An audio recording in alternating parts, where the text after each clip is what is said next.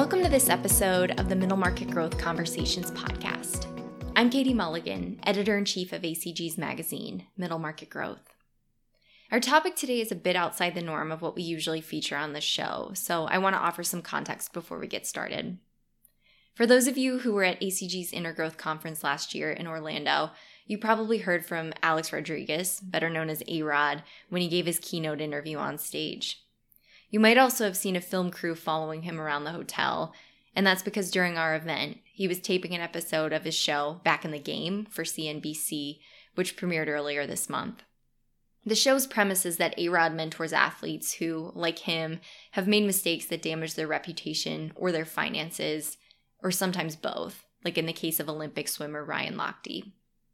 Ryan is the subject of the second episode of Back in the Game, which aired last week. While he was filming with A-Rod at our conference, he agreed to sit down for an interview to talk about the show and his swimming career. If you saw that episode, you also saw me interview Ryan at the moment in the show when he proves whether or not he's taken A-Rod's coaching lessons to heart. This podcast features the rest of the audio that didn't make it in.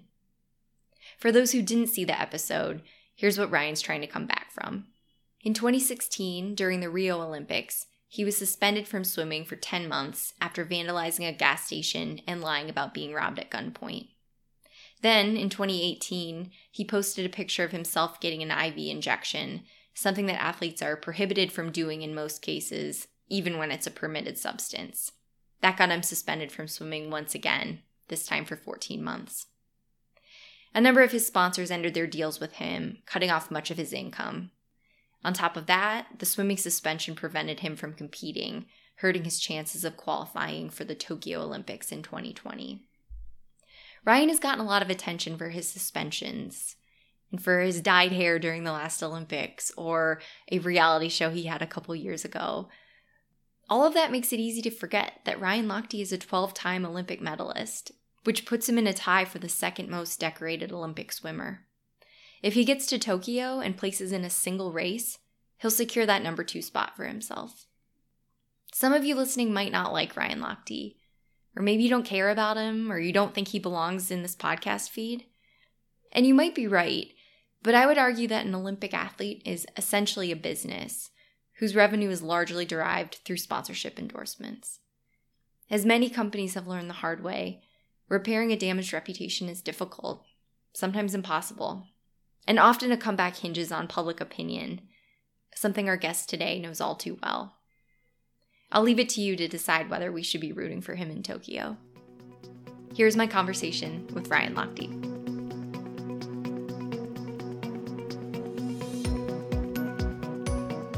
I'm here today with Ryan Lochte. Ryan, thanks for joining me. Yes, thank you for having me. So, how did your mentorship with Alex Rodriguez come about?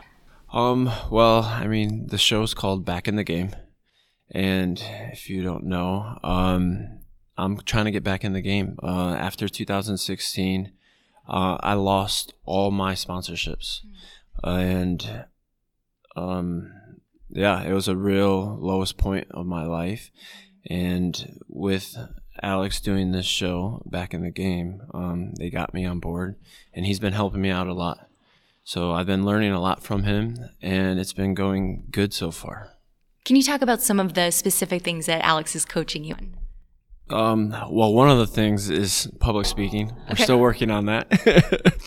um, but he's he's been definitely helping me with that and helping me with um, just financial stuff, um, being smarter in the decisions that I make. Um, when I was younger, I had all this money coming in, and not really worrying about the end product. Uh, I was just throwing money around carelessly, and it was now it's kind of biting me in the butt.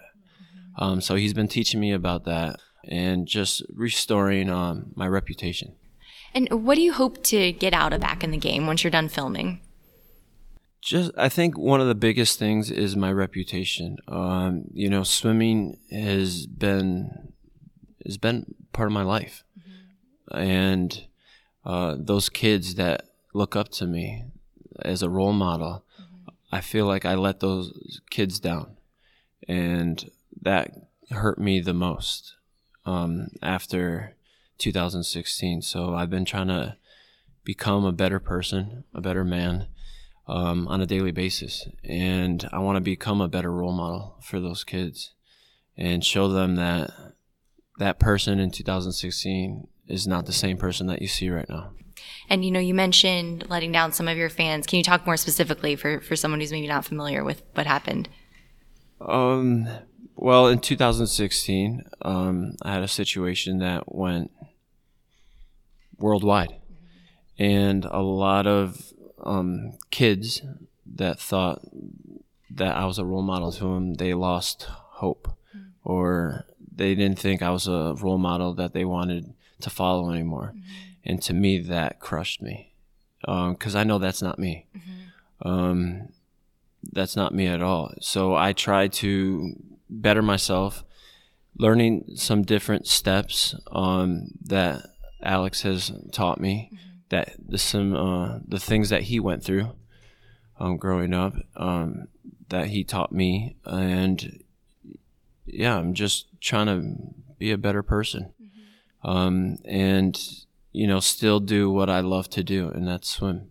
So I am back in Florida, training for my fifth Olympics, um, and you know, proving to everyone on just a better role model than I am mm-hmm. uh, to all the kids, and you know, most importantly, to my family. Talk about uh, what's what's been the most memorable moment for you from past games.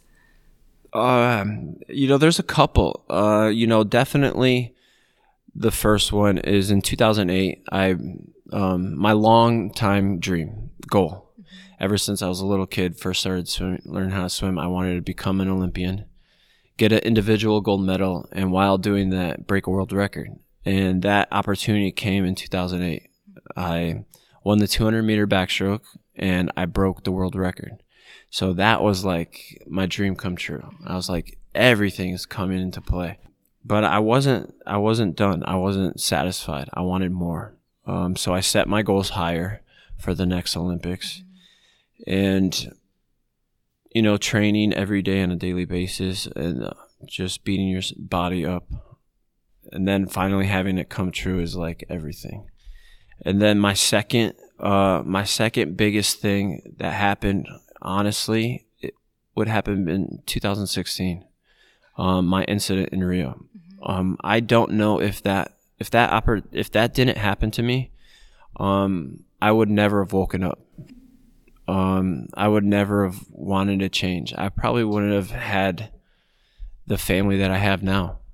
Um, and I owe it all to that. So I don't have any regrets of what happened. Mm-hmm. Um, I learned from my mistakes and just becoming a trying to become a better person from it. So those two incidents are things that kind of really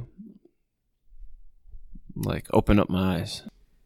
Why should America be rooting for your comeback after you have made a number of mistakes? Um because that's not who I am.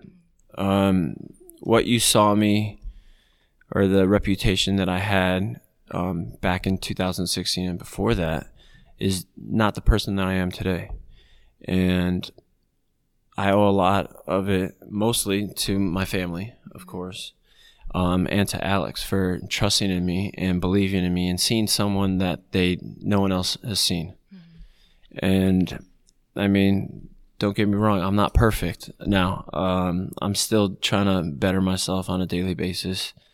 Um, but the journey that I've came from and the journey that I'm still doing now is 180, I guess you can say. So there's still more more things I got to improve. You mentioned your reputation. Is there something that you'd say the the public or the media gets wrong about you? Maybe something that you say they they misunderstand.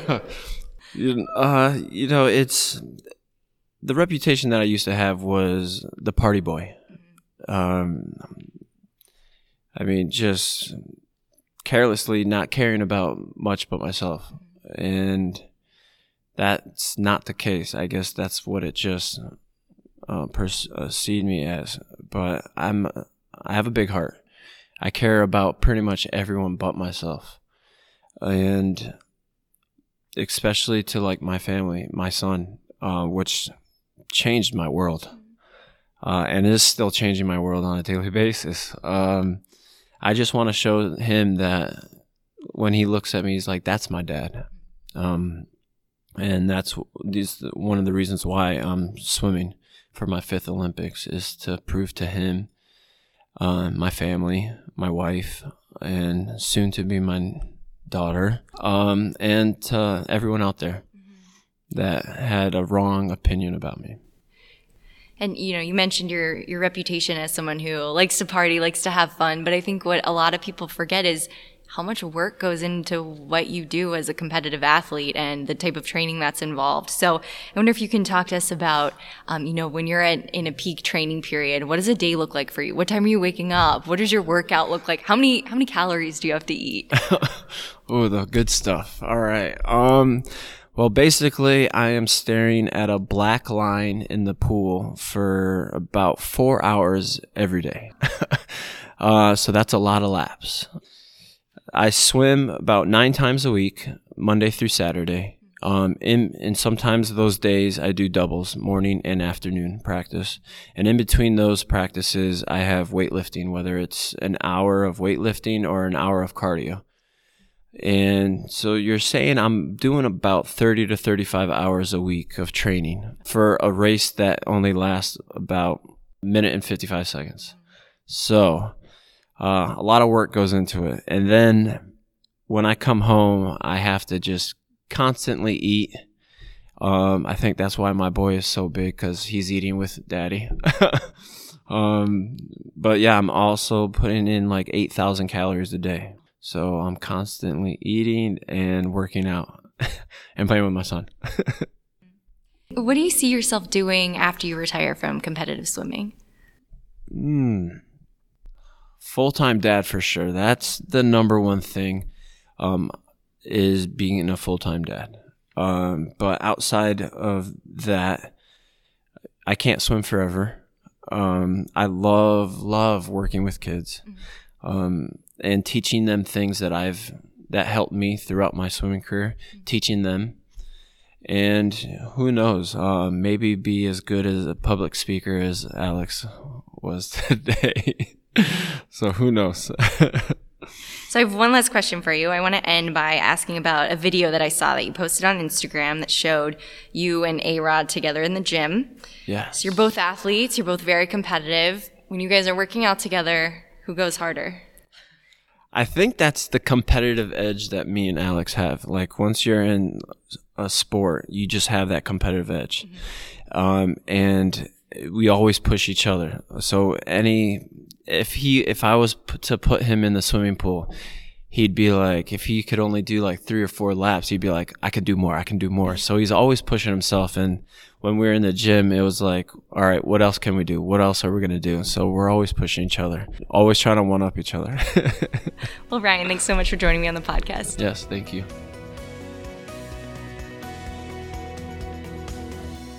Thanks for listening to this episode of Middle Market Growth Conversations. Subscribe to the podcast in Apple Podcasts or Google Play, where you can listen to past episodes and hear the next episode in two weeks. While you're there, we'd love if you could rate the show and leave a review to help other listeners find out about us. If you have an idea for a guest or a topic that you'd like to hear on the podcast, we'd love to hear your suggestions. Please email them to editor at acg.org. I'd also encourage you to check out our website, middlemarketgrowth.org, for more content covering the middle market, private capital investment, and trends in middle market M&A.